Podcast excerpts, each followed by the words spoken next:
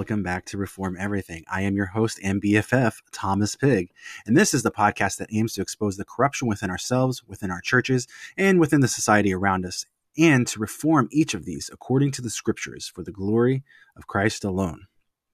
So, today's episode is going to be a bit different. For the last couple of weeks, I have been studying, writing, and recording a number of episodes on the topic of why I'm not Catholic pretty standard thing to do if you are a reformed guy with a podcast called Reform Everything, right? Anyway, this has been a uh, process that's been longer than I expected and has actually just honestly completely worn me down. Uh, even though I am having a good time with everything that I'm doing, learning more than I ever thought I would learn about the you know just everything that I'm going with. um, so it's it's been it's been fun. I've had a good time with it, but it has been extreme extremely like tedious and tiring. Um, so you know i wasn't exactly prepared as much as i thought i would be. Um, and it's taken a you know a toll on me. Uh, first off you know you talk for hours uh, on end at any time. That it's going to strain your body a little bit especially the vocal cords. You know this is what makes the money right here. This voice that's what pays the bills in this house. Uh, not really. Um, but yeah you know that's that it does uh, on a serious note it does really you know wear you down whenever you're you're studying and then you're writing and you're editing and you're recording and then you go back and you're like well maybe that wasn't as good and so you have to record things again. So like that's a normal podcast but whenever you're doing something that is uh, on a on a very high spiritual level that also wears you down too because you realize there's a lot at stake you know. If, if i'm doing um, if i'm doing what i think is right um, you know i need to make sure it's it, it, it's it's presented in a well enough way that people are going to be persuaded to turn away from any errors and on the flip side if i'm wrong you know like then i you know i'm leading people astray so you know like those are those kind of um, I don't know pressures that you have on, on yourself uh, whenever you're going through this. So all that to, you know to be said, it's uh, it's been a slow progress for me. Um, and then that really sucks because I value working hard and providing, you know, quality platform where ideas are examined, they're challenged, and so on and so forth, right? And doing so on a timely manner. Like I don't want to just like pop up every once in once in a while and be like, "Hey, I'm back," you know. Like I'm I'm not, you know, like your uh, your ex who you know pops into your DMs once in a while. I don't want to be that person like, hey, are you up? no, I, I want to be like always providing a you know a, a consistent platform of, of, ideas being shared and uh, you know having a good time with you guys on a on a weekly basis. So I'm hoping that once I get past uh, this little series that I'm recording with uh, why I'm not a Catholic, that I'll be able to be more regular in my you know posting and recording and all that good stuff. so, anyways. Um, I said all that just you know to kind of set the stage for what I'm going to talk about today. Um, you know, like kind of set the stage for the fact that you know the last few weeks, you know, maybe month or so, I've I've uh, you know felt off. I guess you know it's just been it's been a season of feeling uh, like a roller coaster. You know what I mean? And I think everybody's been in kind of roller coaster mode since, you know, actually last year. This we're in March already of 2021, and it's been almost exactly a year since the, you know, two weeks to get rid of the, the curve or whatever it was. So we, have been in lockdown mode for, you know, a year now. And, uh, you know, people have, you know, died, people have been sick, jobs have been lost, economic tolls have been, you know, put on people. Uh, people have been isolated, you know, away from coworkers, from friends, from family members. You know, you haven't seen people over the holidays like you're used to. You haven't gone on vacation like you're used to. So we already have all this stress that's in our life, right? Stress that's in my life. And then on top of that, like I have all these, you know, just unrealistic expectations about what I'm doing with my podcast that is kind of beating down on me. And there's other things that are going on in my life. And I'll get into that a little bit later in this episode. But it's just like, man, I can't concentrate as much as I as I want to.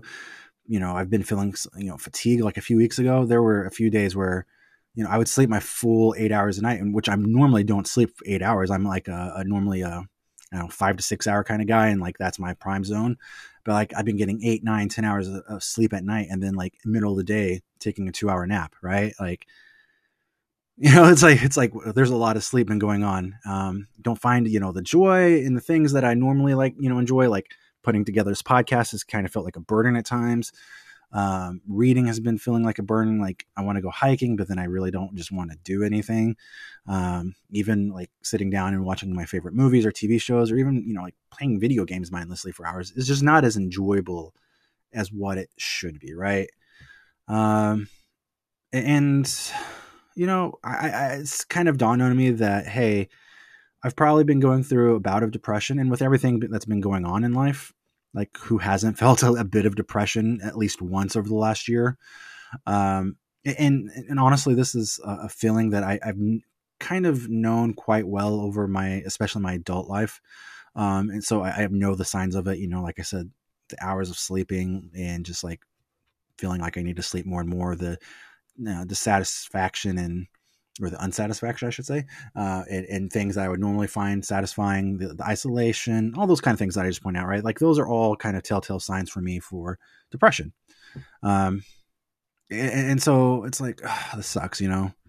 Um, I don't want to be the person that's kind of bringing down the party, you know, that is, uh, you know the debbie downer or whatever but it's like you gotta you gotta be honest about your feelings and you've got to be truthful with with how you are in life and, and where you are because um, that's how you get better right? Like you don't you don't get better by just ignoring things or by putting them on the back burner. You get better by talking about them by acknowledging them and by moving forward. So um that's it's kind of where i am right now you know like in this kind of semi depressed state. I think i was a little bit worse a few weeks back. Um, i think i hit more or less rock bottom, and uh, I'm kind of building my way back up. So, like, if you think about an analogy, right? Um, I would say, um, think about the the the beginning of winter. Okay, so you're December. What is it? December twenty first, the first day of winter. It's also known as here in the nor- northern hemisphere as the you know shortest day of you know of the year. Not like that the day is actually shorter, but the daylight's shorter. You know what I mean? It's like you have what hours between like 7.30 and 4 o'clock. Those you know in the afternoon those are your hours of light. Um, and it's just it's soul sucking it, it's it's just like the worst time of year. I hate it. I hate it so much with no light in the evening time you know I make man kill me. Um, but i also know that the next day december 22nd or whatever day that would be right? The next day after the first day of winter i know something happens. And i know that the next day is a few minutes longer. Like there's a few more, a few more minutes of daylight. So instead of like sun coming up at like 7:30, maybe it's like coming up at like 7:25. You know, instead of going down at like you know four, it's maybe it's going down at 4:02, something like that. And so slowly each day, as you progress, progress, progress, you know, eventually you start getting more and more hours of light. And that just like that for me, that's the best thing ever. Like hitting that time in, in summer, or like whenever summer hits that first day of summer, oh man, you have like 19 hours of light. I love it. I love being able to still see a little bit of daylight at, you know, 9 p.m. Like, mm, it's man, yeah, that's, that, that's for me is the best. That's the best feeling. And so I say that because that's, that's kind of how life has felt with me with this whole depression mode is like, kind of hit, you know, winter, right? I kind of hit the, the least amount of, of light in my life. And, and now I'm slowly going back up. You know, like I'm not there where I want to be, but you know, hey, it's March, right? You know, there's daylight at 6 p.m. right now, so that that's that's a win for me, you know, um, and and that's where that's where I am. So, um, yeah, it's it's like it's, it feels good to be able to see that you're slowly climbing out, even though that you know that, hey, um, you could fall back in, um, or that it may still be a slow progression that you're not going to have all your your answers provided tomorrow or something like that. So um, yeah, that's that's kind of the analogy that I would say, um, and and that's the sort of the cycle that works for me, or not. I don't want to say works for me, but this is a cycle that operates within me um, whenever I deal with with bouts of depression. Uh, I'm not sure how it works with other people. Maybe they they feel um, there is no cycle, maybe it's a long cycle, maybe it's a short cycle. I don't know how it works for others, but it's how it works for me. Um, I kind of slide into darkness, hit a deep spot, feels like nothing's going to get better, and then eventually just actually starts getting better on its own. Um, and then those dark days kind of become a memory of the past, right? So that's that's sort of my my cycle. Um, and, and so I, I with this kind of going on in my life right now, it's been like on my mind to to think about talking about depression, right? Um, it's something that I think is is a very important and very it's always a timely topic. Um, no matter if there's a pandemic going on or economic crisis going on or whatever going on in the world, like people suffer from depression even if we're in the best of circumstances within our society. Right? It's just a it's a, a natural part of life. Um, people can have all the money in the world, have you know the best looking spouse, and have all the pleasures and everything like that, and still feel depressed. Like it's it's not. Um, it's not like depression is just for people who are jobless or going through a rough patch uh, in, in, their circumstances. Like it can hit anyone at any time. Um, and so it's important to talk about it, to, to recognize what the symptoms are in you, and to recognize seeing how you progress through it, right? Because what happens, I think, for a lot of people is that they get into a cycle of depression and they don't see a way out of it. And that's whenever things get really serious, whenever we start thinking about people, you know, doing self harm and, and, suicide and um, just really, you know, maybe even engaging in, you know, um, addictive um, habits, such like, you know, addictive sex habits or addictive, um, you know, drug or alcohol habits or whatever the case may be, right? Like the, the spiral starts because people don't really know how to get out of that cycle that they're in. Um, so what I what I what I hope to do today is kind of talk about my own experience. This isn't going to be a you know, I'm not a professional. I'm not going to give any professional advice to anyone. I, I can't diagnose anyone. Um, but what I can't do is talk about myself and kind of um, give an insight to how I operate. And maybe someone out there operates similar to me, or maybe you can kind of analyze how I operate.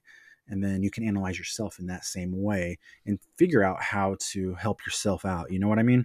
Um, and at the end of the day, uh, what I hope people will realize is that it's okay to talk about these things. You know, it's it's not a stigma. You know, uh, uh, back in January, I had my friend Ken on the uh, podcast, and he's a therapist, and um, you know, speaks with college students and and other people in, in, in you know different parts of their uh, their their life, and um, you know, he deals with people with depression and isolation and all these other things. And um, you know, one of the things that he said was that people just need to feel normal with talking about it, and, and so that's what I'm trying to do is is be normal, normalizing this, talk about how I'm feeling, how I've felt, things I've gone through, um, maybe like triggers that have you know caused these feelings in me, uh, in, in the hopes of it makes someone else feel more comfortable with how they feel. And even right now, uh, I've been engaging in a conversation with one of my siblings, um, actually a couple of my siblings, talking about how um, you know their mental health is you know is doing and um, the fact that they need to uh, maybe talk to a therapist or you know figure out things in their own life of how to get past where they are now and not seeing their temporary circumstances um, as long term but rather they are temporary and they will go away eventually um, and, and, trying to find the hope in that. So um, what I hope this will do, outside of obviously talking about uh, or making it more normal to talk about depression, is I, I, hope that this will kind of lead into a conversation that I want actually want to have with my wife on this podcast in a uh, soon to come um, episode. And that would be about grief and loss, and, and so that I, I, will talk about my my grief and loss during this conversation today.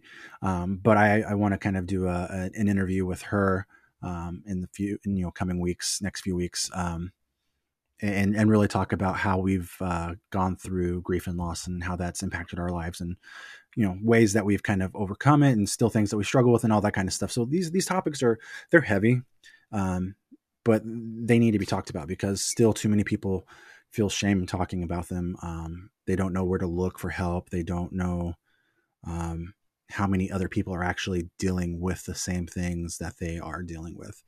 So, that being said, all that out of the way, um, let's just go ahead. We're going to, I hope I don't bore you too much talking about myself, but that's what I'm going to do today. And uh, maybe you'll get some juicy stories out of me, I guess. I, I don't know. You can, you can say, ooh, we got the tea on Thomas. um, I would say this, okay? My my my depression, I, I would say, comes from a number of causes. Um, one cause might be that there is a chemical imbalance or, or something like that. I, I don't know. I've never been formally officially diagnosed by a uh, mental health specialist or anything like that. Um, I do know the signs, and I'm not saying that I am a, uh, you know, okay, I'll say this. Despite what my wife says about me being a hypochondriac, and you know, be, uh, I, I, always joke with people that I have a, a degree from um, you know WebMD. Uh, I have a medical medical degree from WebMD because I spent a lot of time on there. I'm not I'm not um, I'm not thinking that this is a self diagnosis of like oh look at me you know I just want to be special and have this kind of like this is a sort of thing that you don't want to have right depression no one like who wants to have depression like you don't want to feel like you're completely worthless and have no value in life and think that there's you know nothing that you can do to be, make it better right like you really want to have that no no you don't so i don't think this is just a self-diagnosis of being like oh look at me feel special for me feel pity for me i don't want your pity in fact that's the complete opposite of what i want um i i don't that's that's actually I don't know, part of the reason why I haven't gone to a therapist, I think, is because I don't want people to like sit there and like feel bad for me. I feel like that's incredibly demeaning towards me. And like, I, I don't know. I just don't want that. I, I don't want you to feel sorry for me about anything I say today. This is just a matter of fact of how I am. And, um, you know, the things I talk about, like, I don't want you to, please don't come up to me afterwards and be like, oh, Thomas, I'm so sorry that you've gone through these things and you've experienced this. Like, please, you're going to make me feel even worse if you actually come up to me and say those things. So please do not do that. Um, I will I will shut you out if you do that, and that's maybe not healthy, but I will. um, so yeah. Anyway, like I, have I've never been officially diagnosed, um, but I, I I do see the symptoms enough there to say, hey, yeah, I I'm pretty certain that this is what this is, and and, and therefore I can say that maybe there's chemical imbalance. I do see some um, issues of you know some mental or behavioral health issues in my family. A number of my family members are an anti-anxiety anti-anxiety medication. Um, that's something I also struggle with is the anxiety issue really bad, um, like staying up until three o'clock in the middle of the night, like for no reason, just like with my heart beating for no reason. Right? That's one of those things that gets me sometimes. Um, so I, I know that this exists within my family, so it could be a normal just passing on of genetic traits that are unfortunate for my mind, right? Like it could be that. Um, so I don't know though, right?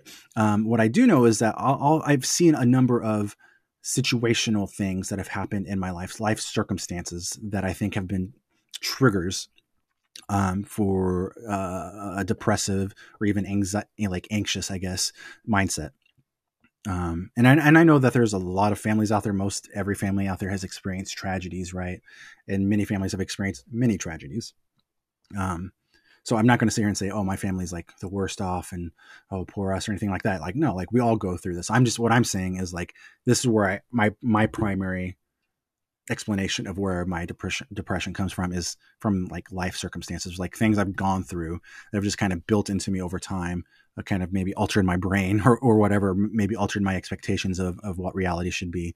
Um, so that's, that's where I'm going to be speaking from is from ex- one, from experience and not from like an official diagnosis from any kind of therapist or anything like that. Um, so one thing that I, I would say in, in finding this, um, this sort of, um, actually, before I get into this, uh, most of you will know about the debates between you know biologists and psychologists and everyone else anthropologists all the other ologists out there about like nature versus nurture right? You have like we just kind of talked about that a little bit about how there are like natural things that happen that maybe that's why people are the way they are. And there's also the i guess nurture aspect where it's more taught or passed down through tradition or experience or whatever the case right? So um, what i'm going to talk about is um, more of a nurturing thing. So I think that there have been some things that have been passed down throughout the ages to where I am now, and that's part of. So it's not just my lived experience, but it's also the lived experience of, say, my parents, my grandparents, so on. Like these kind of things have been passed on. So I just want to make that clear before I get into what I'm about to say.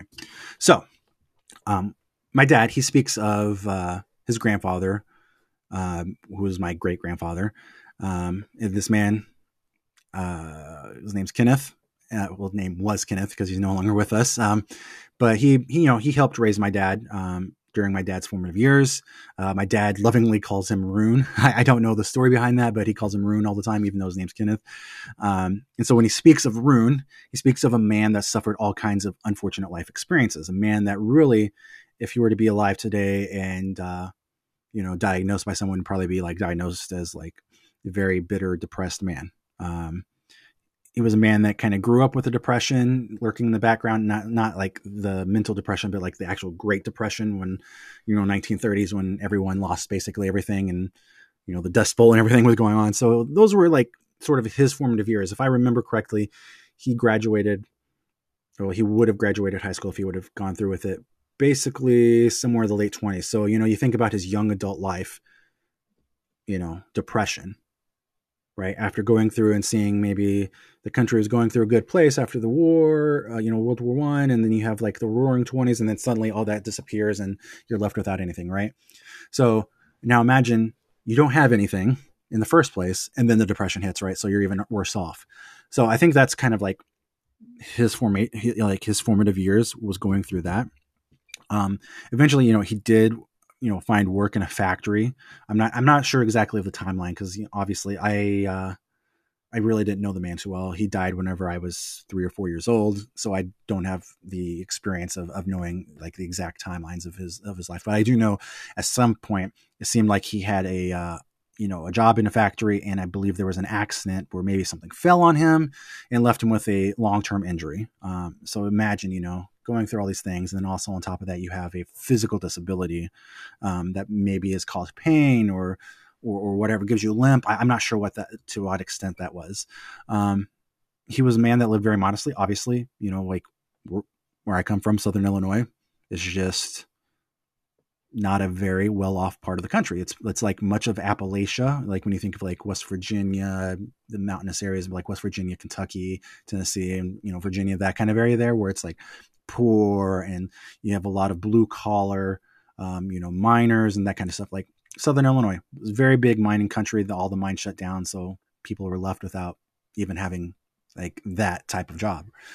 Um, so uh, to say that he lived modestly would be, you know, uh, maybe, you know, overstatement, like, you know, like, um, or understatement. That's why I should say an understatement. Uh, he, he lived very modestly and to the point of like, I'm talking about you live in a very hot and humid area of the country, like summertime, you get, you know, 110 degree weather with humidity on top of that, like 100% humidity or something like that. This man didn't have air conditioning. So he, he like, even when he could afford it, he didn't even buy it. Right. So th- like what I'm trying to build is like just kind of a miserable life. um, and, and, from what I understand, maybe he had a, a, liking of the blues music genre. So you think about the blues music and, you know, blues, like this is all talking about like life's tragedies and, and like bad things that have happened and just feeling depressed and everything like like a whole music genre about having depression right?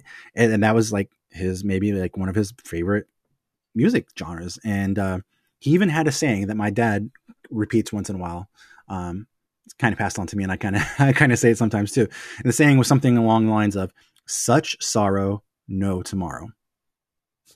Right?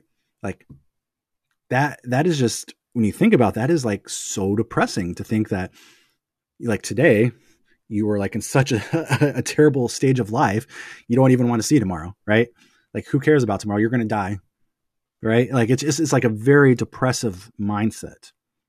And you know as he as he grew older he he did something that you know he had to do something that you know many parents saying they never want to do right? He had to bury his son which my dad's dad right? My dad's dad died massive heart attack and, and uh, you know i think he was like 45 46 something like that. So my, you know my grandpa was relatively young. He died and his dad had to bury him you know?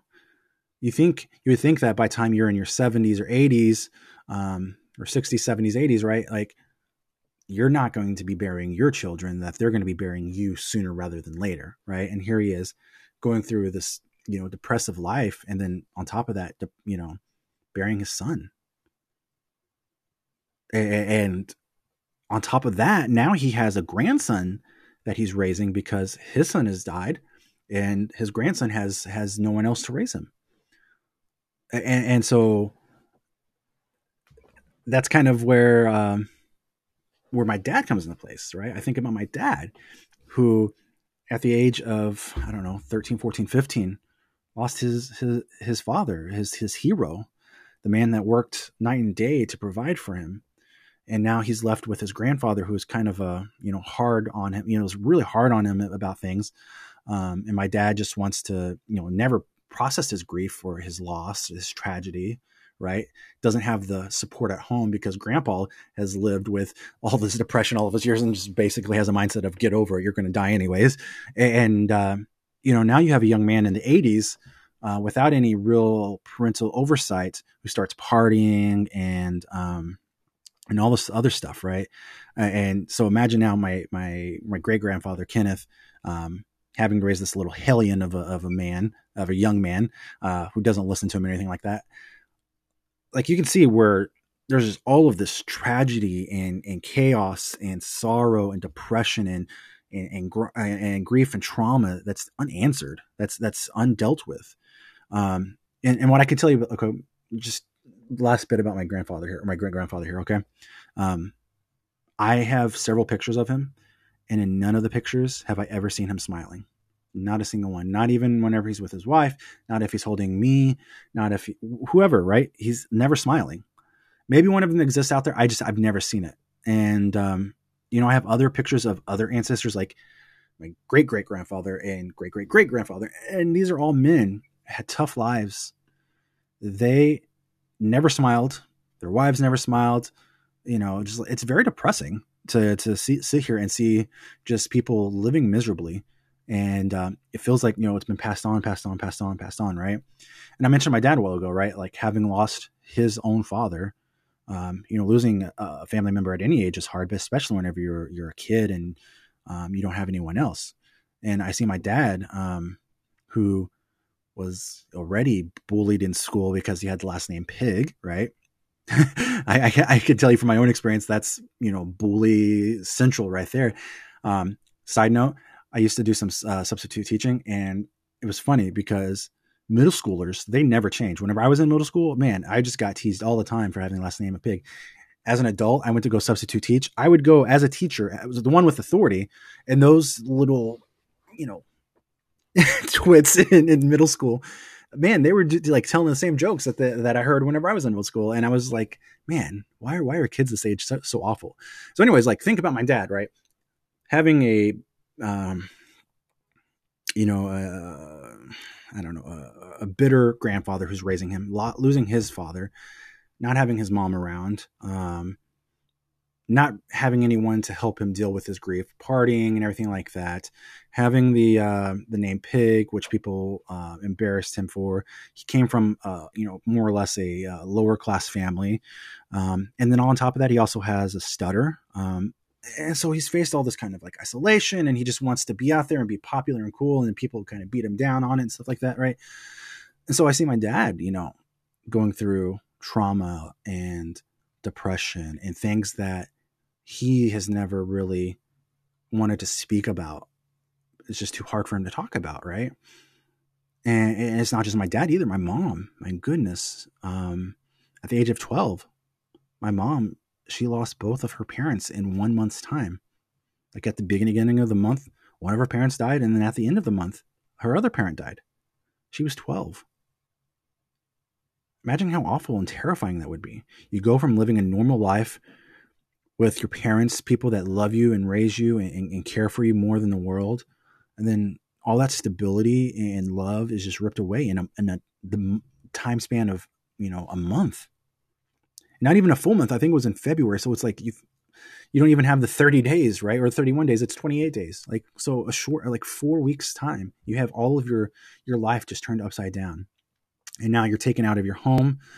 You're uh, you're moving from family member to family member. Maybe you're with your your stepmom or your stepdad, and then you're going to live with your your older sisters, and you know maybe you feel like you're a burden because now these people are having to take care of you and all this stuff um, and they're not even like your parents they're like so they don't have the obligation of taking care of you but they are and so maybe you feel that like wow i'm being a burden on them.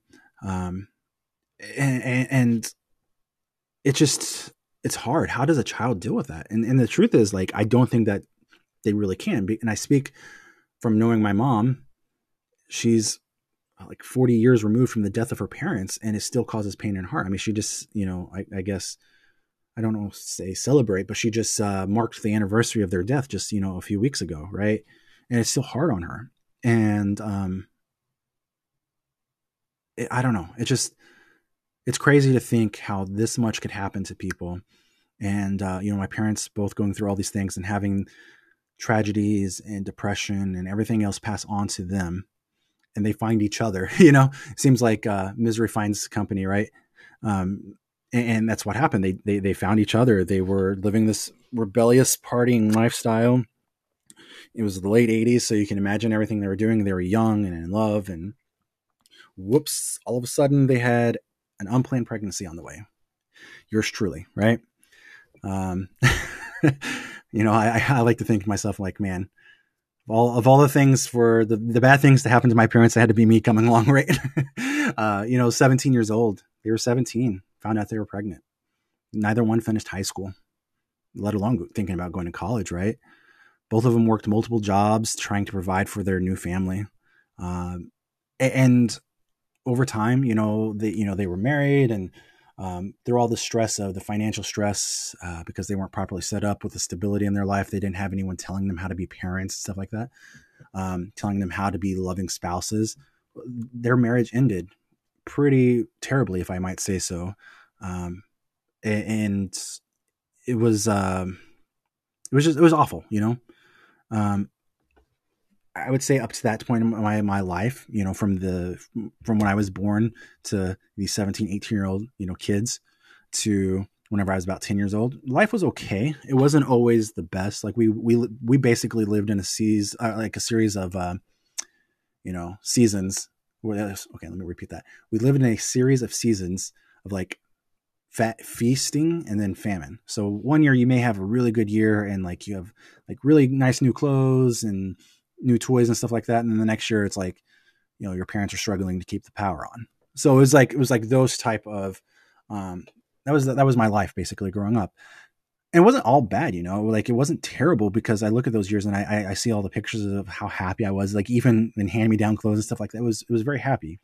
And it was because, you know, I had my mom and my dad and myself and my little sister. We were all together. We had a family, right? So it was like, all right, like we can get through this. Even if things are hard, we can get through it but then that all ended when I was 10.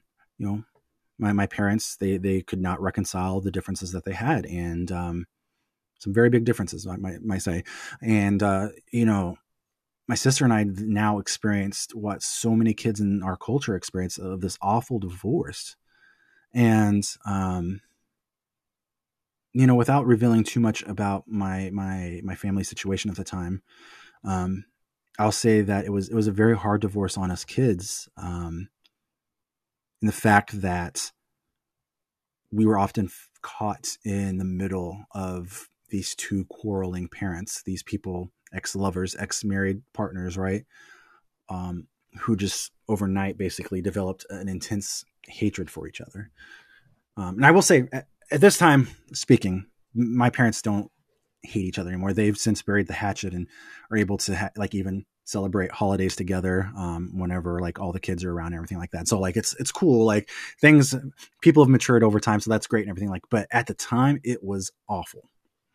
Um, and I think this is where my own experience with depression came. Right, like this was my first experience with depression. Is whenever my dad came to me and said in the middle of the night, woke me up and said, "I can't live with you anymore." And then he walked out the door and hey, never lived with him again. Right, like that's where my depression came from um, that's where my first experience with it came. And, and, because soon afterwards, and I know this is my first experience with depression because soon afterwards, me going from uh, just really a really great student in school, um, like one of my teacher's favorites, um, it's to being my grades were suffering. Um, I was getting in fights with kids on the playground. Um, normally, I would have been very passive type of person, letting things go by and not you know people may tease me about my last name and i would like whatever laugh with them make jokes and whatever. But then it got to the point where all these emotions were inside of me not knowing how to feel and and um, how to you know kind of deal with things. Um, you know i had i had anger and confusion and heartache and all these other things. And so that meant that like someone said something to me instead of laughing about it and you know moving on it was like okay, now I'm going to insult them and I'm going to be aggressive towards them. And now we're going to get in a fight and everything like that. Right. Like that happened to me for, for a period of time whenever I was fourth, fifth grade. Um, I, this is whenever I had my first experience with a counselor. And this is probably why I don't think well of therapists now. Um, again, side note, I think you should go to a therapist. I just have my own bad experience, right? Um, school counselor pulled me aside, said, Hey, the teachers noticed that you're having a hard time with things, blah, blah, blah. What's going on? Explaining things, explain my feelings. And the counselor told me, Oh, okay, well, what you've got to do is take all of your feelings. You've got to put it inside like a shoebox or something like that, put the lid on it, and then put it underneath your bed and not think about it. And that's how I was supposed to deal with things and uh, that's how i dealt with things for many years of my life was basically saying oh there's something wrong. I'm going to ignore it and i'm going to put it away for a later date. And let me tell you right now that is not a good strategy. It, it like honestly some of the worst advice that i think that could be given to anyone is to sit here and say ignore your problems deal with it later the end. Right? Like that's that's not that's not healthy for you at all. And and really it causes more problems down the road. Um and so this is something that was like not only taught to me by my my family being passed down through the years of them not dealing with problems, but also like now here's a, a trusted school counselor telling me the same thing. Like you're a impressionable kid, you do it right. Um, so you know through the next years as I go through you know middle school and high school and into college, it's like the same kind of thing. Like I see like these cycles of ups and downs. Um, you know, high school was kind of, you know, weird for everyone. You know, these these are the formative years, right? You're going through puberty and you're going through life changes. Your voice changes, your uh, body starts getting hair on your chest and stuff like that, right? And you like start smelling bad if you don't wear deodorant and all these kind of things. So it's like you go through all those changes and everyone feels uncomfortable. Uh, and, and, everyone feels like they're the only one that feels uncomfortable, right? And no one else is like that. And everyone else is better off and I'm just the only one like like who I am, right? So I experienced those typical teenage angst you know like i i went through what normal people went through and it wasn't really terrible. Um i mean there were some times i guess that were probably worse off than others like um god freshman year uh telling a girl i liked her and then she telling everyone else in the class that i liked her and then older classmates were like making fun of me and Oh man, it's one of those things I look back and I'm like so cringe, like those moments I cringe about, and uh, thinking about how hard that really hit me. It's like here I am trying to express my feelings, and like it basically just blows up in my face, right? Um, so, so I, I say all that um, because first off, I like to go on tangents, and I can't control myself sometimes, but also just to like show like there's like a normal cycle that people go through, um, and I even see it like with my own kid right now, who's 16 turned 16 just a few months ago, and she she's been through a lot of trauma in her life. Um, and thankfully, she's been able to get past a lot of it and to find ways to cope with it. But she still has her moments because she's 16. Like she's trying to figure out who she is in life and trying to figure out where she fits in and you know where she feels mo- most comfortable with and and everything like that. So there's normal ups and downs whenever you go through your your formative years, right? Um, and sometimes that can lead into depression, um, where people they don't know where they fit in, and so um, they become depressed about it, and, and just kind of get into the cycle of like I'm never going to be better, and blah blah blah, right? That that's that's that happens. That happens to a lot of people. Um, I experienced some of that, not as much though, right? Where I really started hitting hard was whenever I got to college. Um, so that's actually where I, I really started hitting like rock bottom. Um, it was, um, for lack of better term, I mean, I'm, I'm not saying this about myself, like diagnosing myself like this, but I was going to say it's like a bipolar time in my life where um, I was either really, really happy or I was really, really just at the bottom of, of everything, right? So like I could be with my friends and, and be happy, you know, my college buddies and be like, hey, things are great um, and then just like the next week just feel completely awful like literally i want to kill myself kind of thing um, that was that was that was where i actually started struggling with a, uh, a suicidal ideation of you know what would be the best way to just end my life right like up to this point things have just kind of sucked and uh, it's getting worse and worse and worse as i go on like things are not changing for me and so um, not having identity not dealing with the past and with all the feelings that I had, it just really led me to a dark place. And it, again, I saw um, similar things as to whenever I was a kid. It was like grades slipped, you know. Um, I isolated myself from people. I was, you know, even aggressive, and I got into addictive personality habits, and, and just all these kind of things. Right? It was it was just a bad part of my life, and um, you know, I, am thankful that during that time I didn't take any action to cause harm to myself. Um, but I look back and I do see that you know there were some friendships and stuff that maybe um, I burned, and I feel bad about that now. Um, and you know, you know, there is an excuse, but I also felt at the same time maybe it shouldn't be an excuse. Like I, I don't know. Um, but yeah, it was just one of those things. It's like I'm glad that ultimately I was able to get through it, but man, there were still some casualty casualties along the way. Um, and, and finally, you know, it did go away, right? Like the the depression did go away probably my junior year, soft late late sophomore, early junior year of, of college. Um, so you know, thinking about how old would I be, like 2021 ish, um, and that's whenever I actually became a believer in Jesus, started following Christ. Um, and things did improve. Like I had a community of people around me. Um, I was learning new things about myself, finding like a true identity of who I'm supposed to be. I had goals in my life that I was trying to achieve. And so like boom, started seeing my grades go up. I was actually getting up and going to class on time. And that was uh that was a problem. I had a lot of people uh, was like, how are you even still in college? Because you skip all your classes, right? Like that was that was a major problem for me, like just skipping all my classes because of, of depression and, and, and everything.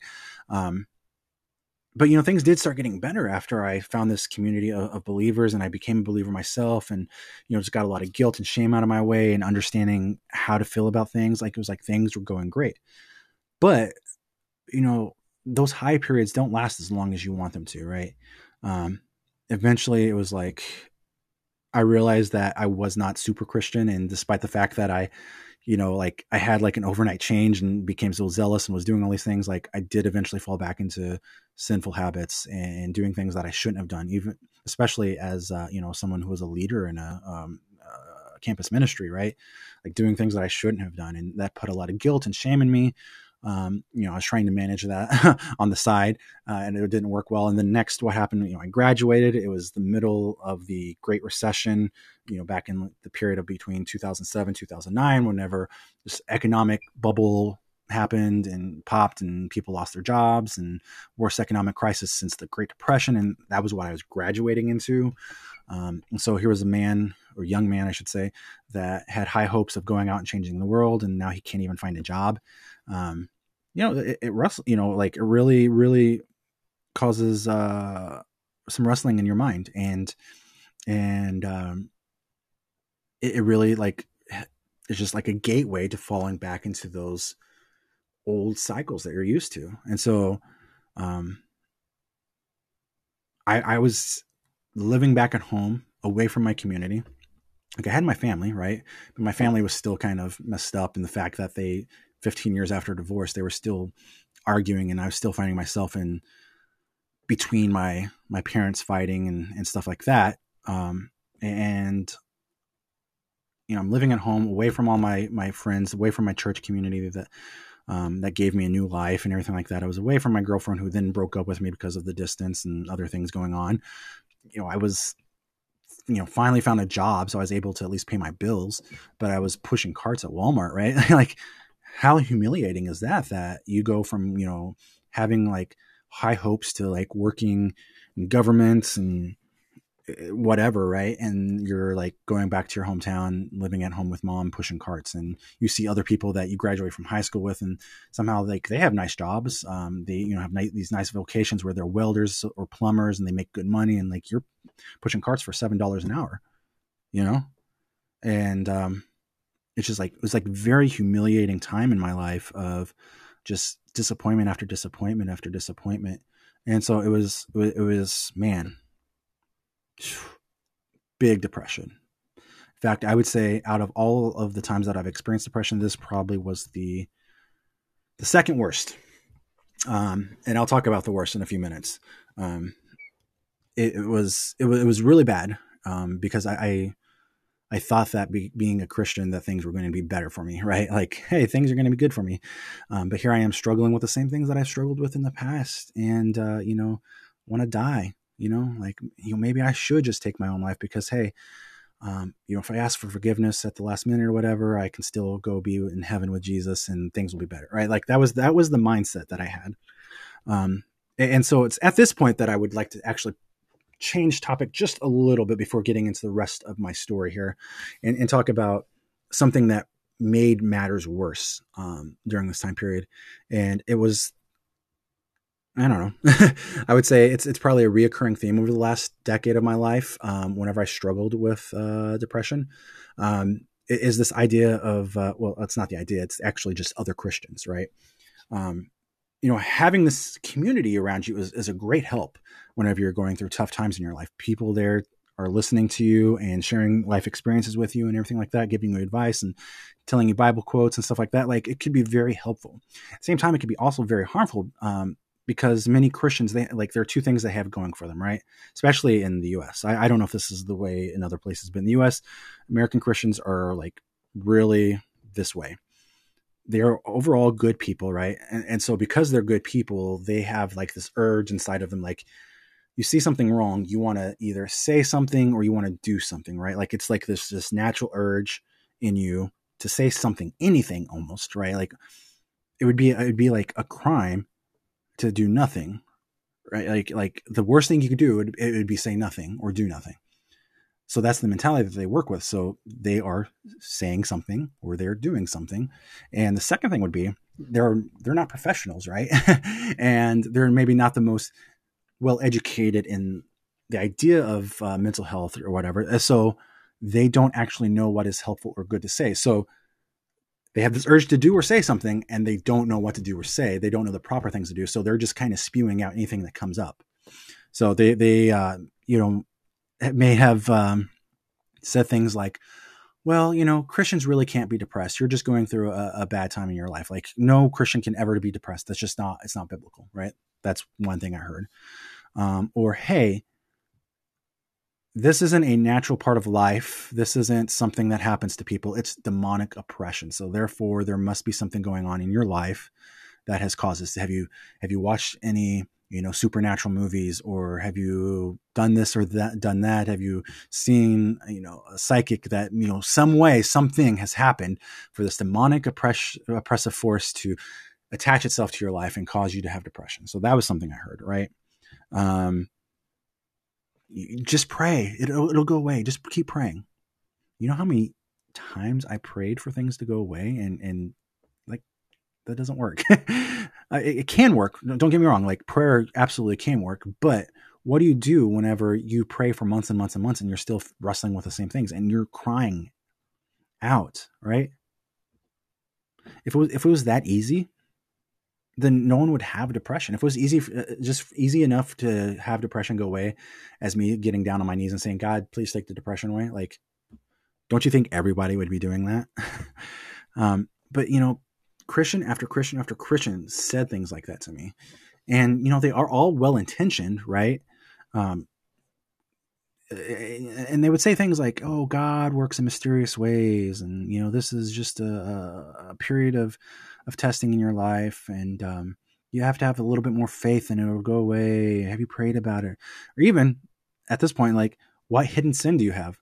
Now imagine like you are doing your best that you can. Like everyone sins, right? But you're doing your best you can. You're you're reading your Bible, you're fasting, you're praying, you're going to church, you are doing all the disciplines that you need to be doing, and you're struggling with depression for other reasons, right? And they're saying, well, what hidden sin do you have? That puts unnecessary guilt and shame into people um, that they don't deserve to have. It's not a helpful thing to say. It's not. It's not a good thing to to try to bring up. I mean, they could have sin that could. I mean, like it literally could be a a, a good thing, uh, or not good thing. It, it, could be a right thing that's actually happening to someone. Like I, I certainly know that sin can produce depression and bad life choices, right? Um, but that's not always the case. So we can't go in assuming that that's what's going on with someone. Um, and it's just like, man, I wish that life were just black and white like that. But life is much more complex. And and the fact of the matter is this. I don't need anyone to fix me. Right? You know what I'm saying? Like you actually cannot fix me. The person that's listening to my voice right now, there's nothing that you can do in your power or your wisdom or whatever that you can do, right? There's nothing that you can do to fix me. So, if you can't fix me, why are you trying to give me easy fixes? Right? Why are you trying to provide me with with things that are not actually going to fix me in the end? So, I would say that what other Christians need to understand and, and really think about whenever they're dealing with someone who is struggling with, uh, you know, an episode in their life that maybe is causing them to be depressed or anxious or whatever the case may be, right?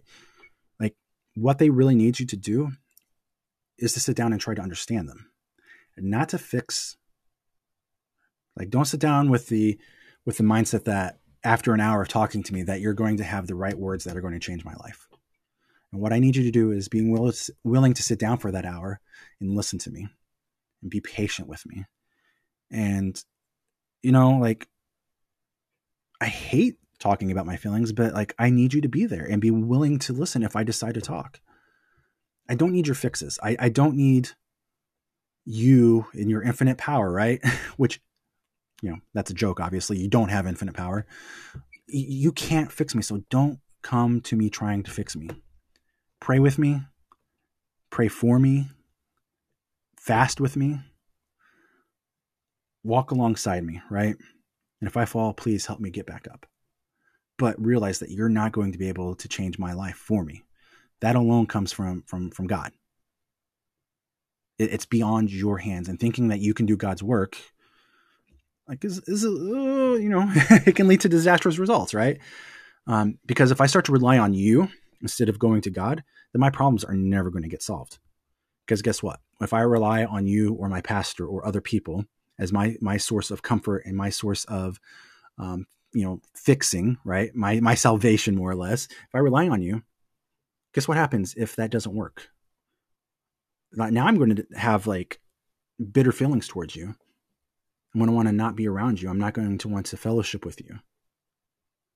So, yeah, we just got to get that out of our minds that we're going and I say this to myself because I have people that I talk with too, and I have to realize like I can't fix them. I am the type of person I, I do want to fix people. Like my wife is having problems, I want to fix those problems right away because I don't want to see her suffer. Right? Like, again, it comes from a right heart.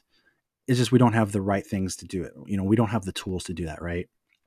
We have to do what we can in our human abilities and then allow for God to do the rest.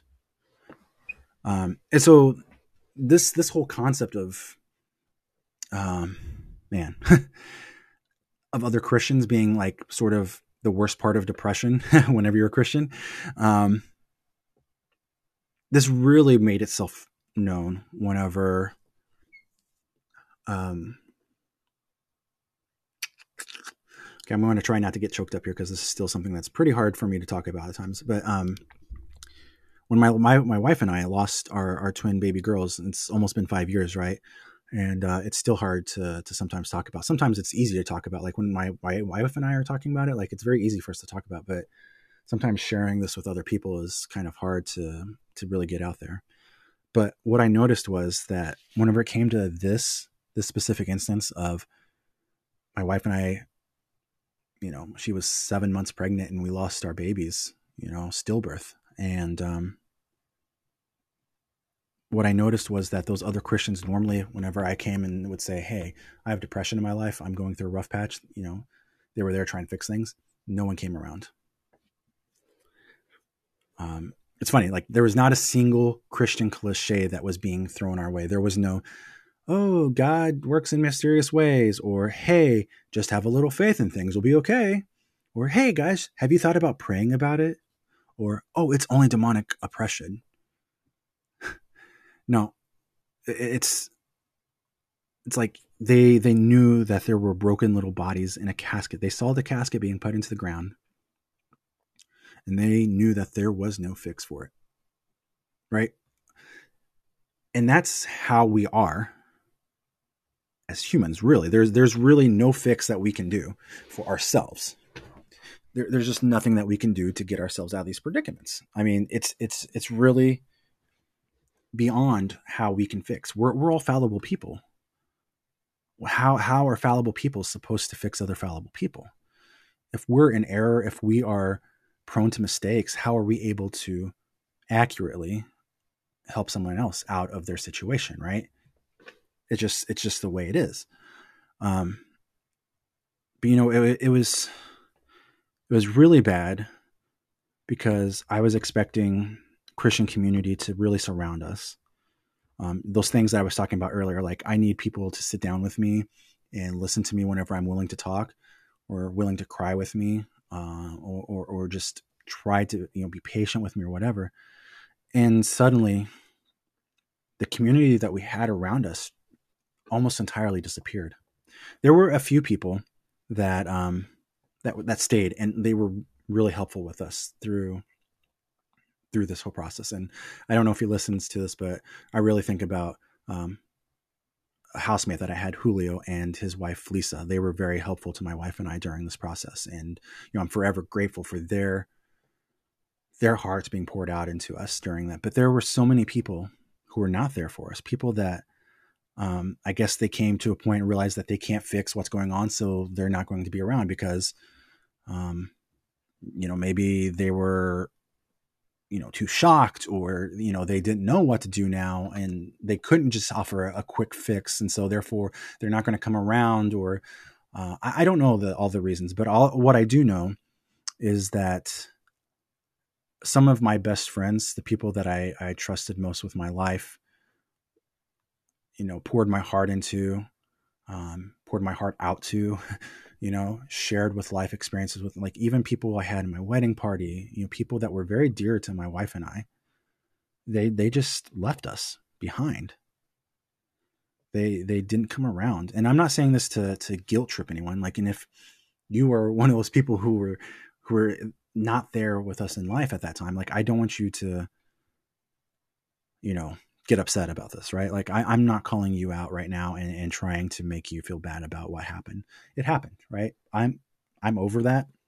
But I'm just saying at the time, it was awful. It was terrible. And let me tell you, how's that for depression, right? It wasn't enough to see my own flesh and blood lifeless on a monitor coming out, hoping that they would there was a mistake that they would be crying whenever they would come out. Instead, their little bodies were just there, lifeless, cold. Seeing them in cute little dresses that normally would be so like, oh, wow, how precious. And their bodies were just not moving. There was no breathing, no crying. And there I was myself burying them into the ground.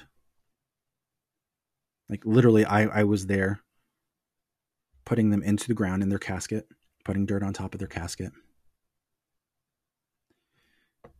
Not having the people that I thought would be there with me to the end be around there with me. You know what I mean? Um, and, and so that that that was that was awful, and and I, I see this happening in a lot of people's lives that um, whenever it comes to something like if you're just talking about oh general anxiety or depression right people are quick to offer their opinions and be wrong about everything they're willing to give you their easy fixes right but when it comes to these really hard things they realize that they can't offer an easy fix and they just abandon you and that's like how how can you be that way um I, I don't know where that where that stems from, and maybe I'm guilty of it too. And if I am, I apologize to anyone that I've been that way with. But it's it's not it's not good for the body of Christ to be this way. And so we've got to be better with this. We we really do, uh, because there are many people out there suffering through so many life cir- circumstances, and they're not getting what they need. They need love. They need life from their community being poured into them. Like, look, we're all suffering from something, right? And none of us can really fix that for each other, but we can be there through it and at least you know if if someone were to look behind them as they're going down this dark road right they see hey you have a line of friends here with you. You know how much help that would be? How much how many more people would be able to you know get past the things they're going past? I think about the people who have committed suicide and i wonder if they had just more people in their life that were willing to walk through them and listen to them and be patient with them, you know, like, yeah, it sucks being on the phone with someone at 3 a.m. for the hundredth time, but that might be the difference between life and death. And, like, you know, I, I understand there's a point where you're like enabling people to do bad behaviors, and I, I would not advocate for that, right? Like, there's got to be a point whenever you're saying, well, hey, you keep getting yourself into the same troubles. got to back away. I'm not going to enable you, right? There, like, there's there's some reasonable you know room there for like you know like to be like hey we got we got to have some boundaries there, right? But I'm talking about people who just seem can't like they, they they can't seem to get over where they're at in life and they eventually lose friends because no one wants to be around the depressed guy, right? Like that does do you think that's going to help them get out of depression because it's not. Um so anyways, going going on with with talking about my story, right? And I, I see that man, I've already talked for an hour, and so hope if you're still listening that this is giving you something. Um, if not, then I, am sorry for wasting your time. But um, anyways, we're gonna we're gonna move on. I, am almost done with this, and um, you know, hopefully by the by the you know next 10, 15 minutes, by the time I get done, um, you'll have a, a better understanding of maybe of yourself and how to get through your own problems, right? So after my after my daughters died, um, one of Pal's family members actually told her um, that she had a dream about me. And in this dream, I was walking into a dark, empty pit. And uh, to tell you the truth, I was during that period of time in a dark, empty pit. And there was not a single day of my life that I did not actively wish and ask for God to take my own life away from me. Um, because I didn't want to live a day where I had to experience the pain of not having my children, right? And even to this day, I mean, like there's still days where I, I get to the point where I think about them and I'm just like, man, God, why couldn't you have just taken me instead of them? You know, could you have given me like two minutes to to see them moving around and hear them crying and knowing that they're okay, and then you could have taken my life away, and that'd been fine with me, right? So yeah, that's a very dark place to be, right? It's not me like, and, I, am just going to say this because uh, I don't want anybody to get worried about me. Like, I do not have, um, I've, I, in my years of, of getting to know myself, I've moved past the suicidal ideation. So whenever I say I want to die, it's like I'm not wanting to take my own life. I'm not going to do that. So please don't worry about me in that case. Like, I'm not going to do that. I promise you, I would never do that to my friends and family. Um, what I what I mean is like when I want God to take me, just like supernaturally, like cause my heart to stop beating and I don't know, make me fade away into the forest like Yoda or something, you know, something like that, right? Like just make me go away. Like I don't like you can just kill me in my sleep and that'd be fine or whatever, right? And, and that was that was literally how I was feeling for many many days in in that dark pit of despair. You know, and at the same time, trying to deal with my own feelings and being in this dark despair pit, right? My wife is there too. I mean, I had it bad. But my wife, I feel, had it maybe even worse. And the fact that she was the one that had the lifeless bodies inside of her. Right? It wasn't like um, one day they said, Oh, the babies are, are past, and so we're going to get them out right now. It was like, no, she had a few days where she had like go back home and realize that these babies that she had prayed and hoped for all of her life were were not alive and they were still inside of her and they were just kind of wasting away inside of her. And um, i don't know what kind of pain that is. Like my wife went through it and so here i am trying to deal with my own and like also be there for my wife you know? And like how do you, how how are you able to be there for someone during this situation right? Like i don't know right? I understand why people i guess could run away because there's just it's like there's no way out of the situation like regardless of anything, no matter what you say or do, like those babies are still going to come out dead and you're still going to have to bury them. You're still going to have to deal with the fact that you're childless now. Um, so, you know, would like we'd go from like hours of her crying to hours of me crying to back to hours of her crying. And, um, I did my best to try to guide her through that time. And, um, you know, as a husband should, right. I think that I gave her the support that I could. Um, but man, it would have been a lot better if we had more support from people outside, right? If, uh, you know, it was nice for people to come by and, and, bring us food and say, oh, here's, you know, here's a lasagna we made for you. Here's some chili, right? Like, those are good things to do. Um, it would have been even better if someone would have been like,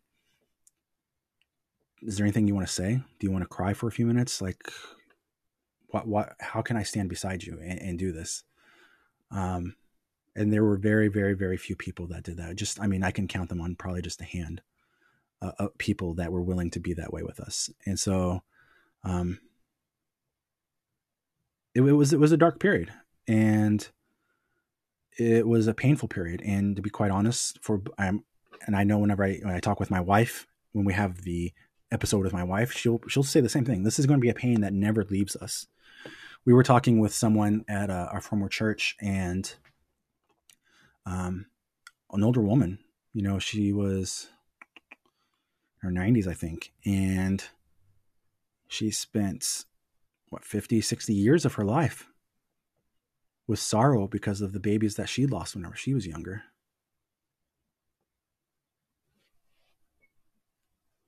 So it, it is a, it is a level of, of grief and sorrow that many people don't understand, right? And I know that there are other people who feel other griefs and sorrows that I have not felt, right? Like I, I'm lucky that I have both my parents. I know people my age who've lost both of their parents. I, I do not know that pain. I do not know that sorrow. But what I do know is if they needed me to sit down with them, I want to be there and be available to them. You know what I mean?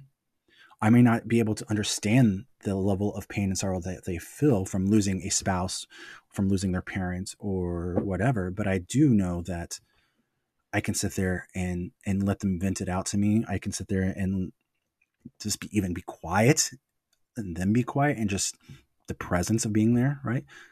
Um, I can be patient with them if they don't want to talk. I'm not going to push them. You know what I mean? Like there's there's things that I know I can do to make it easier, but I know that I can't fix it for them. And part of this, you know, is understanding that there are going to be triggers in, in the back of people's minds. Um, you know, I, I never understood PTSD until this happened to me, right? And, you know, I never understood how someone could have PTSD from this or that kind of event, right? Like it just like didn't make sense to me. Like, oh, PTSD can only be from like war experience. There's like true horrors of life, but like, yeah, people can have this this post traumatic stress, and um, and it can be triggered by a number of things. So for me, right, there are days that maybe I hear a certain sound, or I smell something, or I watch a video of like you know I have videos um, saved on my computer and phone of like whenever we have the sonograms of our of our babies um, or the uh, you know the videos that my wife would record of them moving and stuff like that right watching those kind of things, it takes me back to the memories. Like there are good memories that I have, like, ah, yeah, like that was so precious, so sweet. Also the memories of loss. And, um, you know, I don't ever intentionally try to bring these things up. And I don't think anyone that goes through these sort of experiences intentionally tries to bring them up to fall into depression, right? But guess what? It does happen. You do smell something, you do see something, you do hear something that that brings you back to that experience of, of, the trauma. And it takes you back to that pain it takes you back to that black pit of despair. And so what i would want you to imagine from my perspective is so like having that in the back of your mind right? And i don't know if i've mentioned it before on this podcast but i've experienced a, uh, a prolonged period of joblessness right? Um which has been terrible for me because I, I like to be productive and i like to keep busy and so sitting around for the last five or six months you know, going through interview after interview and being turned down time after time, even though you're well qualified and everything like that, and not hearing back from people and just outright being rejected, right? Like that's hard.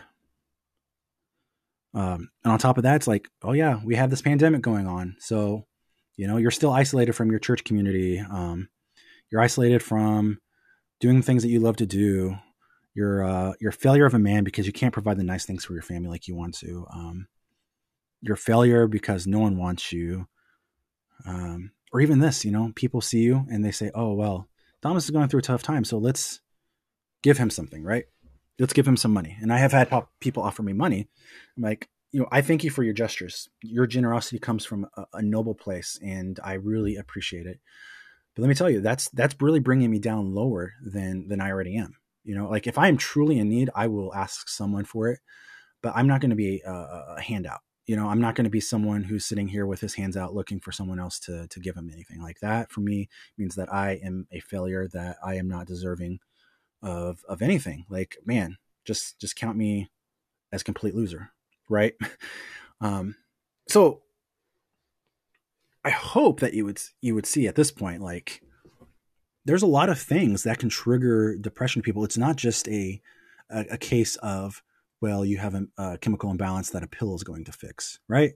Like that could be the case. Like, and I'm not I'm not like downing anyone who um, who takes medicine for depression or for like bipolar or for anxiety or anything. Like, if that's what fixes, if I won't say fixes you, but if that's what helps you keep things under control, then that's what you need to do, right? That's you figure that out. Your doctors have figured that out. Good, keep doing that. For some of us, though, it's like maybe that's not where our depression has come from. Maybe it's just the fact that we keep having crappy life experiences, and, and we need to figure out something else to to get through it. Um, so as as my great grandfather would say, you know, such sorrow no tomorrow, right? Like that's kind of how my life feels at this point. Like I feel like I am going through the same steps that has been passed to me from my family, generation after generation, depression after depression, passed down. And that's where I am right now, and this is how I've been feeling over the last few weeks. You know, so I talked a little bit about that at the beginning of, of the podcast of like, yeah, I've been feeling down and trying to do things and trying to get this podcast back up and, and, and recorded and stuff like that. But it's like it's hard to do whenever you're physically worn out, you're mentally worn out, you're spiritually worn out. You have all these things looming in the back of your head. Um, back of your mind, I should say. the back of my head is bald, so there's nothing there. Um, but the back of my mind, you know, is full of these things. Um, and, and, so again, like I'm, I, I really do apologize if this depresses you or makes you feel like sad. Like it's not my intent to fill you with sob stories to make you feel sorry for me. Like that's the last thing that I want, last thing that I need. I don't want your sympathy. I don't need your sympathy. I just want you to understand something, okay? I want you to understand that I, I am going to, I'm going to be okay. It may not be okay right now but I've realized in my own life that things are not temporary. And like, look, even if they are long term, I should say things are temporary. But even if they are long term, even if they're not as temporary as I'd want them to be, I'm still going to be okay. And it's not because of cliches or vague spiritual decrees or self-help or my even my circumstances really changing. Like I could I could actually get a job tomorrow, which I'm hoping will happen because I have an interview this week. So fingers crossed, right? Like I could get a job and and still feel down about life because all the other circumstances, right? Like so I could have like certain circumstances change and still be in a depressive you know mindset, right? It could take me a while to get out of that. But that being said, I will be okay. And it's not because of your quick fixes or some you know thing i read on a blog on the internet or anything like that right? It's because i i know something right? I actually i know someone that has changed this game for me. And yes i am going like i am talking about god. Uh and, and i'm not talking about him like in a way that oh if i just appease god like he's going to make my troubles go away right? I, I can only look at the apostles, his 12 closest followers, and see that, hey, they went through some pretty crappy situations, resulting in their deaths, most of them, right? But their lives were substantially better because they knew who Christ was. Their troubles didn't go away, but they were in a place where they knew the one who could fix their mindset, their hearts, their emotions, their you know memories even i guess. I, I don't know. Um so you, like i'm not gonna i'm like i'm not going to be there's nothing that i can do to appease god. Like there's no amount of praying or fasting or you know uh tithes that i can offer to be like god if you you know if i do this will you scratch my back? Like like there's that type of relationship does not exist with god right? I could do all these things and still have uh you know death come to me right? I could die slowly from cancer you know, starting tomorrow, right? Even if I lived the most righteous life. So what I've learned really is, is, is like not these cliches or quick fixes or tit for tat sort of mentality, right? What I've learned, like especially from the time of losing my daughters, like is while life might be a complete mess all around me, I know that God is still sovereign over life. Right? And that can raise some issues with some people, but for me, I, I, it brings me a lot of comfort. Um, you know, I think about God being uh, sovereign over Job, right? Job, he lost every single precious thing to him. And do you think that it was actually made better for him just because like even though he lost his wife and his kids and his businesses and his health and everything, like those things were restored and he got new wife and new kids. Do you think that took away the sorrow of losing all the things before? I don't think so, right? It doesn't say in the scriptures that it did take away. But I would imagine if he was just a man like any other man, that there would be some real heartache and trauma that would follow him the rest of his life. But he was still faithful to God because he knew that God was sovereign over his life, that God was still good despite everything. I think about Paul, right? The Apostle Paul. He was beaten, he was mocked, he was ostracized, and eventually killed. But he hung on to a promise that, that Christ gave him. And for me, this this promise is what I hang on to, right? It's like no matter what terrible things come my way, right? No matter what happens to me, or even to those around me, Christ is infinitely better, and his grace is sufficient for me. This doesn't mean that I will be cured of my depression, right? Like, let's say I do have a, a natural chemical imbalance that causes depression, right? Like, I may not be cured of that if I have that. Um, I may not lose those memories of the trauma, of those things that cause PTSD, right? Like those things that triggered in me, right? Some people, they may be trusting in God with all their heart and they still may die from cancer. Some people may still remain jobless and even become homeless. You know, so it does not mean that, hey, you just have a little bit of faith in God and He's going to make everything a okay again. You're going to get everything back. Just look at Job. He has everything back, right? No. Like, that's not guaranteed to you.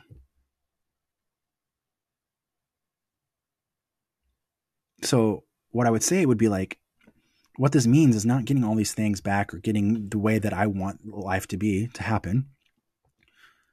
What it means to me is that despite all the worst things of life that could happen to me, I still have someone that walks through it with me. Remember, that was something I mentioned just a little while ago that was very important to me, right? It wasn't necessarily that, you know, my my my my fellow believers could fix my situation, right? No, it was that my community around me would walk with me and so even even if Jesus decides to to not take away your circumstances and allows you to continue through it, right? He's sovereign over that decision to allow you to go through it. He's walking there through it with you. So even if my head is on the chopping block and I am scared beyond my wits because I don't want to die, I can still have peace because I know that He is there with me. And that ultimately, this is going to pass and as that axe or sword or whatever comes down onto my head, I will pass too, and I will pass from this life into the next, and I will be with him. I'm going to be okay, right? So, even in the very most worst circumstance possible, me losing my life, I can still have peace and knowledge knowing that, hey, things are about to become better. So, that's why, while in my deepest, darkest pit of my life, there was even a moment that even while I was there burying my children, I was able, supernaturally, God was able to fill me with the strength to recite a psalm of praise to Him and to share the gospel message with those in, in attendance. Because at that moment, it made sense for me that the pain, no matter how hard it, it was for me to bear and continue to bear the rest of my life, it is nothing compared to Christ Jesus. And and and I really found that in that moment. I, I really understood that truly in that moment. That these things that that are afflicting me, whether it's my depression, whether it's a, a, a sickness or joblessness or or loss of life, they are nothing compared to the glory of Jesus Christ. And um, that knowledge is, is what gets me through this time right now, right? Even though things look bleak for me, right? You know, I sit here and I look at my savings account going down and I look at um, the fact that I've been jobless for six months and I look at the fact that I still have these reminders of the loss of my child and not able to provide for my wife all the nice things that I want to give to her. And um, I think about my family and some things that are going on in my family right now that I just found out yesterday. It was like, man, These are very tough times. But the knowledge that my life is in Jesus Christ's hands, it, it, it, it oh, I don't want to say that it doesn't matter these things are happening because it does matter, but it's almost as if they don't matter, you know? I, I don't know. I don't know. I don't know how to really explain. I, it's like one of those things you really have to experience to, to really know. Um, so whether I am destroyed or restored, I take comfort knowing that He hears me, that He cares about me, He loves me, even to His own death, right? And that brings a, a level of peace. Again, I, I can't explain it. I, I, just know it because I've experienced it. Um, and I, I don't want to leave you with just that. Okay, I, I, know I've spoken more than what I was thought I was going to. I thought it was going to be a forty-five minute uh, episode, and now I'm at an hour twenty minutes, and uh, I thought I was going to end this, uh, uh, you know, ten minutes ago or something like that. But hey, this is I feel this is this is good enough to um, to bring up. Okay, I, I want to read you a story out of First Kings 19. So let me click over there real quick, and we are going to read a story about uh, you know something that happened in the Bible. Okay, and it, it ties into depression and, and, dealing with life circumstances. Okay, and so this is a very famous story. Um, just to give you a little context, this is the prophet Elijah. He had just faced off against what was it, the 300 or 400 prophets of Baal, the false god of Baal. Um, and so he's he's basically stood up to the wicked king of Israel at this time, um, who was Ahab, I believe, King Ahab, and the uh, Queen Jezebel. And so I'm just going to read through, you know, it's 21 verses, and I was going to read through it all. Okay, uh, why not? It's my it's my podcast. I can do what I want to. so this is going to be First Kings 19, starting verse one. It says here. Ahab told Jezebel that all that Elijah had done and how he had killed all the prophets with a sword. Then Jezebel sent a messenger to Elijah, saying, so may the gods do to me and more also, if I do not make your life as the life of one of them by this to, this time tomorrow. So essentially, she's saying, may the gods really kill me, like if I don't come and kill you, right? So she's th- here's the queen threatening this prophet. So verse three, he was afraid. He arose and ran for his life and came to Beersheba, which belongs to Judah, and left his servant there. But he himself went a day's journey into the wilderness and came and sat down underneath a broom tree. And he asked that he might die, saying, It is enough now, O Lord, take away my life, for I am no better than my fathers. And he lay down and he slept underneath a broom tree. And behold, an angel touched him and said to him, Arise and eat. And he looked, and behold, there was at his head a cake baked on hot stones and a jar of water. And he ate and drank and lay down again. The angel of the Lord came again a second time and touched him and said, Arise and eat, for the journey is too great for you. And he arose and ate and drank. And he went into the strength of that food 40 days. I'm sorry, went in the strength of that food 40 days and 40 nights to Horeb, the mount of God. Okay, this comes a very famous passage right here. Verse 9. Then he came to a cave and he lodged in it. And behold, the word of the Lord came to him and said to him, What are you doing here, Elijah? Elijah replied back, I have been very jealous for the Lord, the God of hosts, for the people of, of Israel have forsaken your covenant, thrown down your altars, and killed your prophets with the sword. And I, even I, only am left, and they seek my life to take it away. And God said to him, Go out and stand on the mountain before the Lord. Behold, the Lord passed by, and a great and strong wind tore the mountains and broke in pieces the rocks before the Lord. But the Lord was not in the wind. And after the wind, an earthquake but the Lord was not in the earthquake. And after the earthquake, a fire, but the Lord was not in the fire. And after the fire, the sound of a low whisper. And when Elijah heard it, he wrapped his face in his cloak and went out and stood in the entrance of the cave. Behold, there came a voice to him and said, What are you doing here, Elijah? So again, Elijah repeats what he said before, right? He says, I have been very jealous for the Lord, the God of hosts for the people of Israel have forsaken your covenant, thrown down your altars, and killed your prophets with the sword, and I, even I only, am left, and they seek my life to take it away.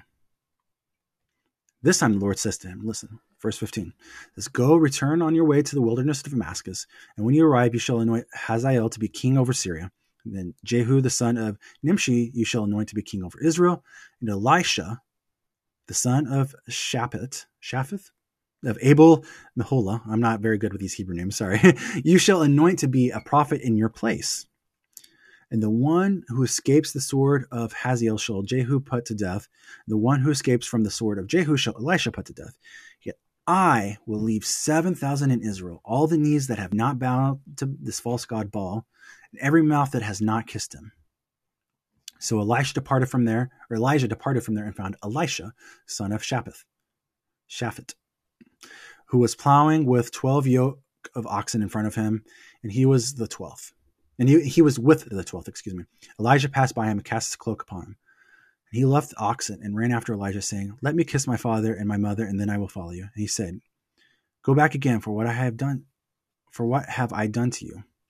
And he returned from following him and took the yoke of the oxen and sacrificed them and boiled their flesh with the yokes of the oxen and gave them to the people, and they ate. Then he arose and went after Elijah and assisted him.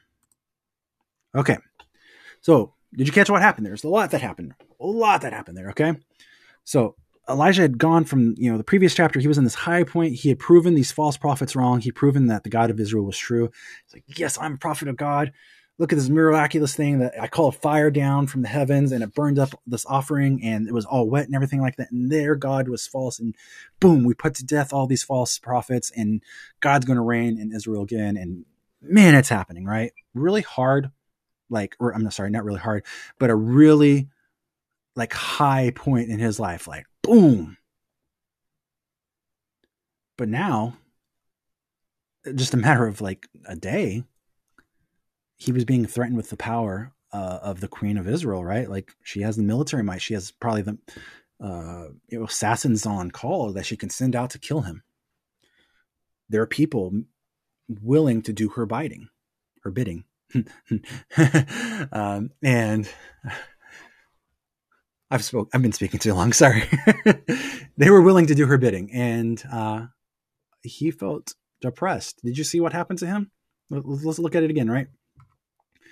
Um, it says here that he went out and isolated himself from everyone.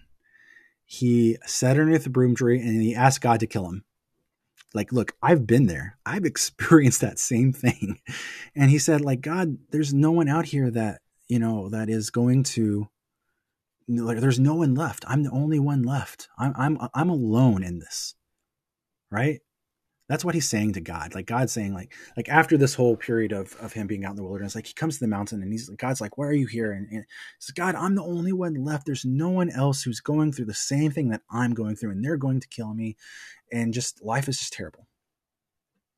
And what does God do? Right? He gives him first a purpose, like, hey, you're gonna go and anoint these people, right?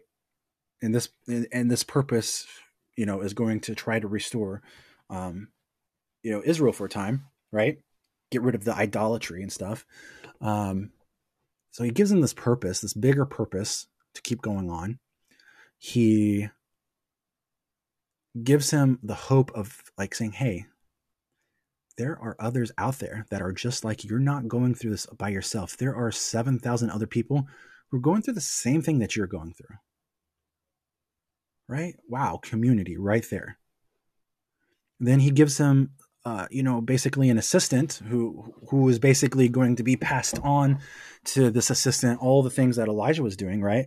So it's like again, it's like it's like another purpose in life as well as having a companion beside you. Like God was taking care of him in this moment, and uh, ultimately, God revealed to him, right, on the mount was Mount Horeb, right? He says, like, "Hey, I'm here." I'm here with you. And uh, this is okay. This, this is what I would say, right?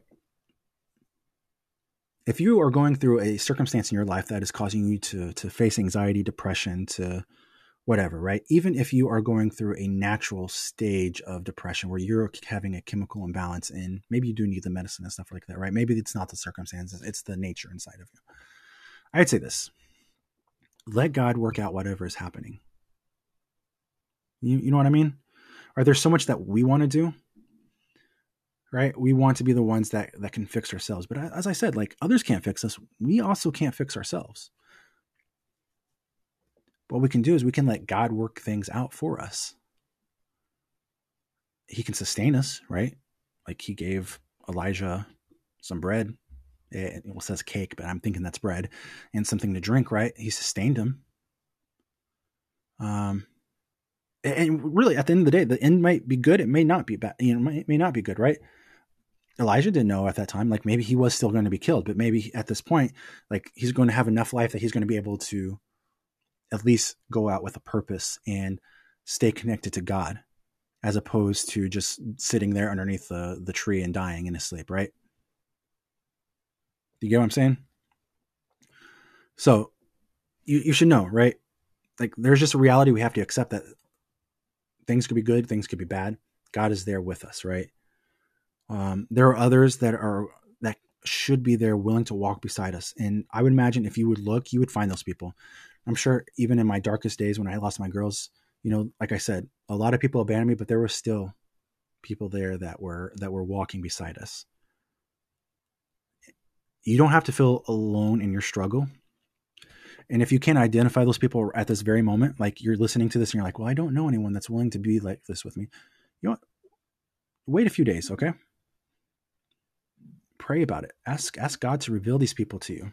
And I I can almost guarantee you that there will be at least one person that that will be identified to you that you can walk alongside through this process. And look, even if you can't identify them in the long term, right? If you're one of those rare cases where like just absolutely no one is around, I think you can rest easy knowing that Christ is there with you. And that's what we where we all should be resting easy. Like even if we have people around us, like they're not the ones that are making us feel better. It's Christ that's making us feel better. That's that's taking care of us. Um one thing also I should note, right? I had this in my notes because I think this is important. We think about this passage of the still small voice and sometimes that's what am I trying to say? It's misappropriated for for other uses, right? It's it's one of those verses that gets abused and used and abused. And when you look at the Hebrew, the actual words that are there, translate a better translation would be a thin silence instead of a small voice when I think about a thin silence or uh, just a silence, right? Like this is like a, a, a very abrupt silence.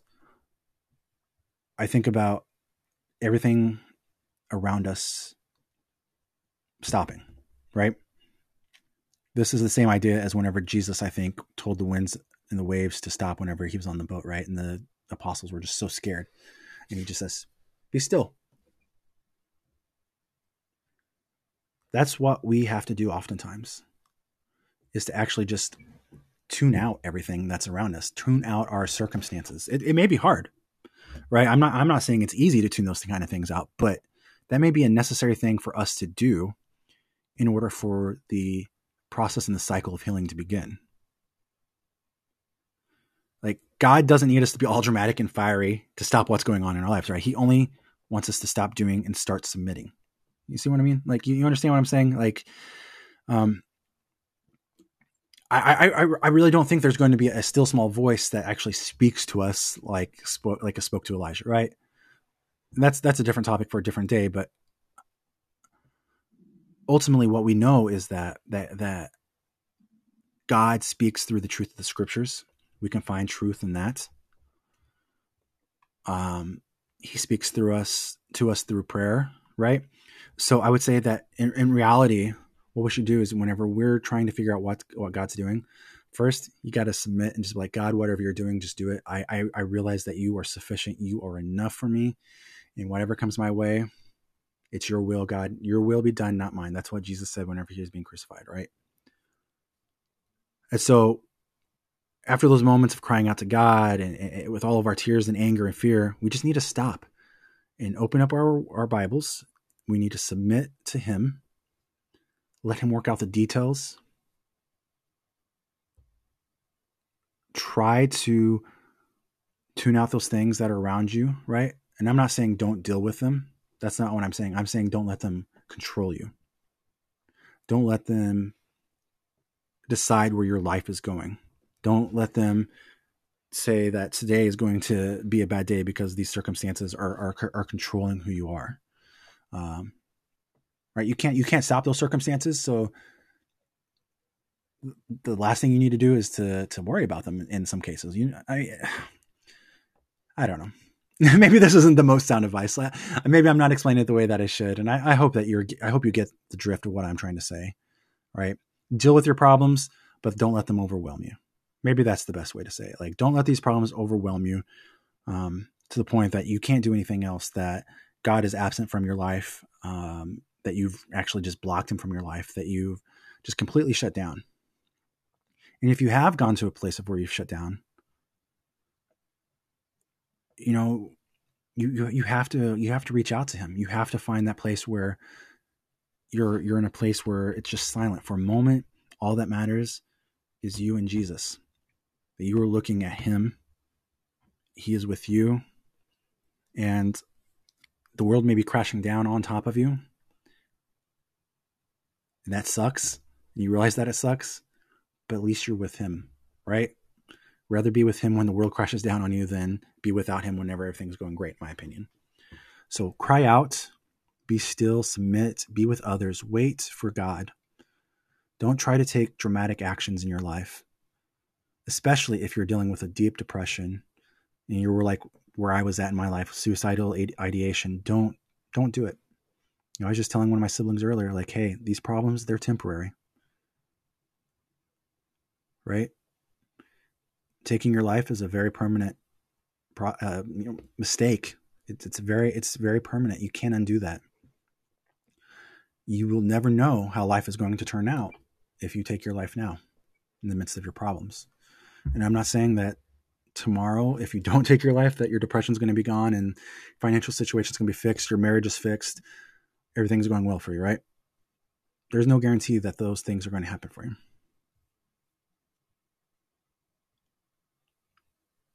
But I do think that it is better to go through life with Him than to sit here and try to fix things on your own, to go through it alone, right?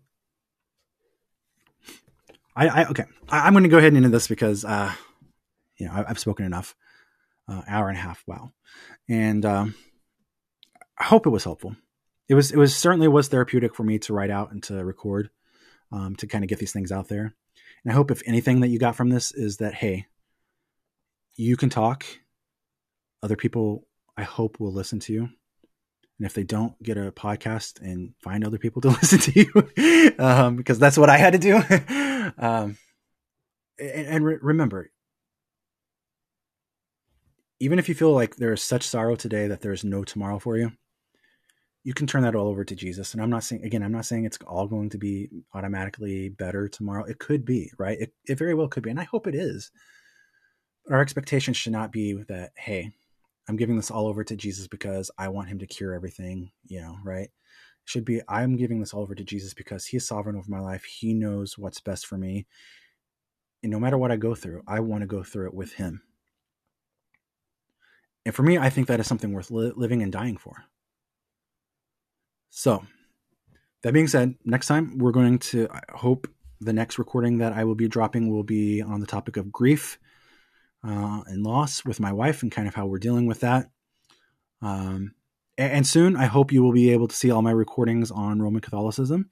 I will certainly be glad to get them over with. Um, and until next time, go love the Lord with all your heart, all of your mind, and all of your soul, and then go and love your neighbor as you love yourself. Peace.